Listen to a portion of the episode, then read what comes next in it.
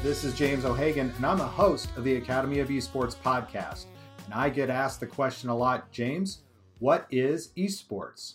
Well, esports is organized competitive video games. So, in traditional sports, we have games like baseball, football, basketball, and hockey. In esports, we have games like Overwatch, League of Legends, Rocket League, and Smash Brothers. What makes esports different than just playing video games is that it is around an organized process, usually around a practice, and there's usually a competitive schedule. So you have to build in practice just like you would with traditional sports. If you would like to know more about esports and education together, check out the Academy of Esports podcast.